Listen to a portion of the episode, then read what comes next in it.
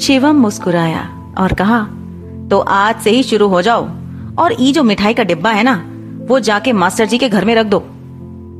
उसने सारे डिब्बे मुरारी के हाथों में थमा दिए। मास्टर जी, या तुम्हारे ना होने वाले ससुर! कहते हुए मुरारी एक बार फिर हंसने लगा।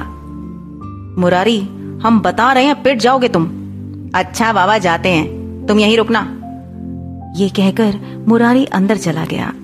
और डिब्बे रखकर वापस आ गया। लेकिन जब वापस आया तो शिवम वहाँ नहीं था। मुरारी इधर उधर देख ही रहा था कि तभी उसके फ़ोन पर मैसेज आया। मैसेज शिवम का था। तुम घर निकल लो, हम कॉलेज जा रहे हैं। मुरारी वहाँ से चला गया। कॉलेज की प्रिंसिपल अनुराधा बजाज किसी फ़ाइल को देखने में व्यस्त थी। शिवम काफ़ी देर वहीं खड़ा रहा और फिर धीरे से कहा मैडम? अरे, शिवम तुम कब आए? सॉरी वो ध्यान नहीं रहा। बैठो। इट्स ओके मैडम बताओ, कैसे आना हुआ? क्लास की लड़कियाँ फिर से परेशान कर रही हैं। नहीं मैडम ऐसी कोई बात नहीं है। वो दरअसल हमें एक हफ़्ते की छुट्टी चाहिए। एक हफ़्ते की छुट्टी? क्या हुआ? कोई समस्या? नहीं नहीं मैडम वो हम बनारस से बाहर जा रहे हैं। तुम्हारी मैडम जी मिल गई क्या? नहीं नहीं, मिल जाएँगी। दो दिन बाद वो आगरा आ रही हैं। अगर भोलेनाथ ने चाहा तो उनसे मुलाकात ज़रूर होगी। मैं तुम्हारे लिए प्रार्थना करूँगी। तुम्हें जितने दिन की छुट्टी चाहिए ले सकते हो। और हाँ जब अपनी मैडम जी से मिलो तो उन्हें अपने साथ बनारस लेकर ज़रूर आना। हम भी तो देखें, आखिर कौन है वो जिसके पीछे बनारस का ये लड़का इतना पागल हुआ घूम रहा है? अनुराधा की बात सुनकर शिवम मुस्कुराने लगा और कहा थैंक यू मैडम अब हम चलते हैं। आज काम नहीं कर पाएँगे। शिवम जाने लगा तो अनुराधा ने कहा, अरे, शिवम! जी, मैडम। अपनी मैडम जी के लिए कोई तोहफा लिया या यूँ ही खाली हाथ जाने का इरादा है? शिवम ने अपने सर पर हाथ से चपत लगाते हुए कहा, धत तेरे की, ये तो हम भूल ही गए। हम क्या लेकर जाएँ उनके लिए? याद रहेगा भी कैसे? आज तक कभी किसी लड़की के लिए कोई तोहफा खरीदे हो? शिवम ने ना में गर्दन हिलाई। और कहा, आप बताइए ना, हम क्या लेकर जाएँ उनके लिए? हम क्यों बताएँ? तुम्हें जो अच्छा लगे वो लेकर जाना, किसी और की पसंद का नहीं। हम्म ठीक है, अभी चलते हैं। ये कहकर शिवम वहाँ से निकल गया। अनुराधा मैडम ने तो उसे और ज़्यादा उलझन में डाल दिया। उसने कभी किसी के लिए तोहफा नहीं खरीदा था तो अपनी मैडम जी के लिए क्या खरीदता? चलते चलते वो सोचने लगा क्या तोहफा लू उनके लिए? वो इतनी बड़ी हस्ती हैं। उनके पास तो सब कुछ होगा। फिर हमारा दिया तो कोई भी तोहफा मामूली सा लगेगा। एक काम करता हूँ। बाबा की दुकान की जलेबियाँ और कचौरी ले लेता हूँ। तोहफे में कोई जलेबी कचौड़ी देता है? तो फिर क्या लेकर जाऊँ? जूते। हाँ जूते लेकर जाता हूँ। लेकिन अगर पसंद नहीं आए तो वो ही जूते आकर सीधे तुम्हारे सर पर पड़ेंगे। नहीं नहीं हम ये रिस्क नहीं ले सकते। मुरारी से पूछता हूँ। नहीं, उससे पूछूँगा तो वो चढ़ाएगा हमें। और उसके पास है ही क्या बताने को? फिर से कुछ ओट पटांग ही बताएगा वो। भोलेनाथ की ठंडाई ले जाता हूँ। अरे नहीं, तुमने क्या उसको नशेड़ी समझ लिया है? तो किससे पूछूँ? आई हाँ आई से जाकर पूछता हूँ। सोचते हुए वो घर पहुँचा। कावेरी उस वक्त आँगन में कपड़े सुखा रही थी। शिवम उसके पास गया और उसके पीछे पीछे चलने लगा और कहा, आई आई सुनना, क्या है? किसी लड़की को अगर पहली बार कोई तोहफा देना हो तो क्या देते हैं? लड़की को तोहफा? मतलब तुझे लड़की पसंद आ गई? कहा है? कैसी है? नाम क्या है?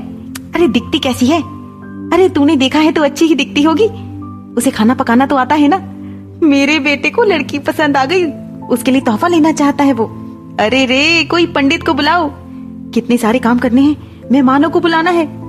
लड़की को घर का कामकाज तो आता है ना। नहीं भी आता तो मैं सिखा दूँगी। वैसे भी काम ही क्या है मुझे। आ, लड़की मांगलिक तो नहीं है ना। देख मुझे तो एक साल में ही जुड़वा चाहिए। एक लड़का और एक लड़की। आई ब्रेक लगाओ। ये सब क्या बोलने लगी आप? आप जो सोच रही हो वैसा कुछ भी नहीं है। हैं? ऐसा नहीं है तो कैसा है? तोहफे के लिए काहे पूछ रहे फिर? आई, हमें अपनी मैडम जी के लिए कुछ लेना है। क्या? तुम अभी तक उनके ख्यालात से बाहर नहीं आए हो? हटो परे। खाम खा हम तो कुछ और ही समझ बैठे। चलो निकलो यहाँ से। आई, वो इतने सालों बाद मिलेगी हमसे। एक मौका मिला है उनसे मिलने का। खाली हाथ जाएँगे तो अच्छा नहीं लगेगा ना। शिवम, जिस लड़की के लिए तू इतना सब कर रहा है, क्या वो पहचानेगी तुझे? इतने सालों में कभी एक बार आकर तेरी खबर तक न ली उसने। और तू उसके वास्ते इतनी दूर जा रहा है। आई, हो सकता है उनकी कोई मजबूरी हो। शिवम, तू बड़ा भोला है रे। वो शहर की लड़की है। उसे कहाँ कमी होगी ऐसे प्यार की? आई, हमें नहीं पता क्यों, पर हमारा दिल कहता है, वो भी हमसे मिलने के लिए बेताब ज़रूर होगी। अगर उन्होंने अपनी ज़िंदगी में किसी और को जगह दे भी दी होगी तो हम उन्हें सिर्फ़ देखकर और उनकी अमानत लौटाकर वापस आ जाएँगे। बस एक बार जाने की इजाज़त दे दीजिए। मुझे नहीं पता। अपने बाबा से पूछ। आई, तेरी वजह से वो पहले ही इतना नाराज़ हैं। तू चाहता है ये बात करके मैं उन्हें और गुस्सा दिलाऊं? हमसे ना होगा। शिवम कुछ नहीं कहता और चुपचाप वहाँ से निकल जाता है। अपने कमरे में आकर बिस्तर पर लेटा उदास सा आगरा जाने के बारे में सोचने लगता है। बाबा को मनाना इतना आसान नहीं है। लेकिन अपनी मैडम जी के लिए वो इतना तो ज़रूर करेगा। शिवम ने अपनी आँखें मूंद ली। बचपन का वो मुस्कुराता हुआ चेहरा उसकी आँखों के सामने आ गया। शाम को शिवम अपने बाबा के पास गया और उन्हें आगरा जाने के बारे में बताया। पहले तो उन्होंने मना कर दिया, फिर आखिर में जाने की इजाज़त दे दी। कावेरी को पता चला तो वो उदास हो गई और अपने पति से कहा, ऐसा कब तक चलेगा जी? कावेरी, शिवम जब तक उस लड़की से मिल नहीं लेता, वो चैन से नहीं बैठेगा, ना ही अपने बारे में सोचेगा। भोलेनाथ भी शायद यही चाहते हैं, इसलिए तो इतने सालों बाद उसे मौका मिला है उससे मिलने का। तुम घबराओ मत, सब अच्छा होगा। कैसे नहीं घबराऊं जी? पिछले चौदह सालों से पल पल मरते देखा है अपने बच्चे को। अगर वो उसे नहीं मिली तो टूट जाएगा वो। अपने बच्चे का दिल टूटते नहीं देख सकती मैं। इस बात की फ़िक्र तो मुझे भी है, कावेरी। चौदह सालों में न जाने कितना कुछ बदल गया होगा। वो इसे पहचान पाएगी भी या नहीं, मालूम नहीं। भोलेनाथ पर भरोसा रख, वो सब ठीक करेंगे। शिवम को जाने की परमिशन तो मिल ही चुकी थी, पर अभी भी उसके सामने एक बहुत बड़ी समस्या थी। वो थी अपनी मैडम जी के लिए तोहफा। थक हार कर शिवम मुरारी के पास जा पहुँचा। और उसे अपनी समस्या बताई। मुरारी उसे लेकर बनारस के बाज़ार गया। वहाँ उन्होंने सब गलियों की खाक छान ली, पर उन्हें कोई तोहफा नहीं मिला। अंत में दोनों एक शोरूम में पहुँचे, जहाँ ढेर सारी बनारसी साड़ियाँ थी। उन्हें देखते ही मुरारी ने तपाक से कहा, गुरु, बनारस का सबसे अच्छा तोहफा बनारसी साड़ी के अलावा और क्या हो सकता है भला? बात तो तुम्हारी सही है, पर क्या साड़ी उनको पसंद आएगी? अरे बिल्कुल आएगी। और अगर रंग उनकी पसंद का हो तो काहे नहीं आएगी। हम्म चलो देखते हैं। ये कहकर शिवम मुरारी के साथ काउंटर की ओर बढ़ गया। दुकान वाले ने एक से बढ़कर एक खूबसूरत साड़ियाँ दिखाई। आखिर में शिवम ने सफ़ेद रंग की लाल बॉर्डर वाली साड़ी पसंद की, क्योंकि सफ़ेद उनकी मैडम जी का पसंदीदा रंग था। शिवम ने दुकानदार से वो साड़ी देने को कहा। और शोरूम से बाहर आते हुए मुरारी से कहा, सच कह रहे हैं, तुम ना हमारे सबसे अच्छे दोस्त हो। हमारी हर समस्या का समाधान होता है तुम्हारे पास। Love you Murari. Love you too बाबू। अगर तुम्हारी मैडम जी ना मिले ना तो हमसे ही शादी कर लेना।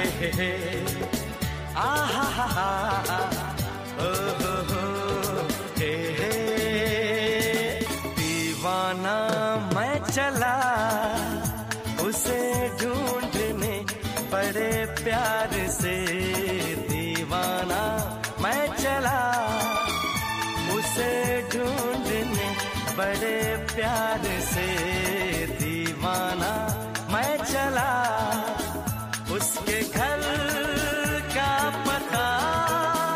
ऐ हवा, तू पता। दीवाना, मैं चला उसे ढूँढने बड़े प्यार से।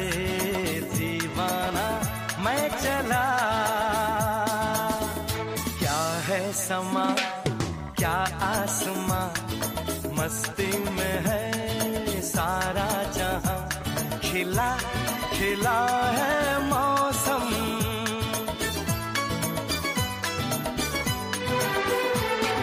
क्या है समा, क्या आसमां? मस्ती में है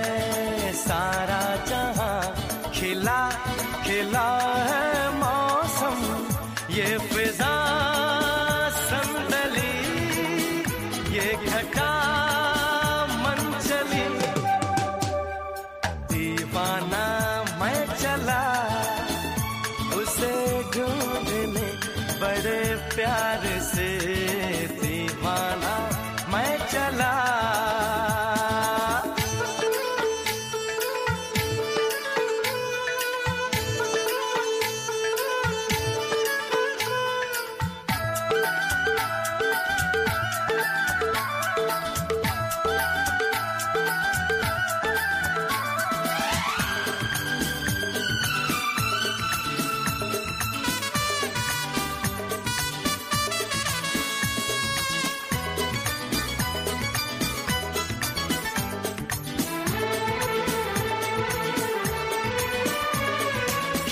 शर्माएगी घबराएगी, फिर वो मेरे पास आएगी। उसे न जाने दूँगा।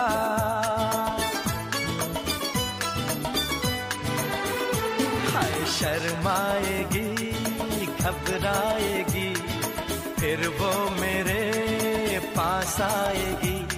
उसे न जाने दूँगा। के तले हम गले। दीवाना मैं चला ढूँढने बड़े प्यार से। मैं चला, उसे ढूँढने बड़े प्यार से। दीवाना मैं चला।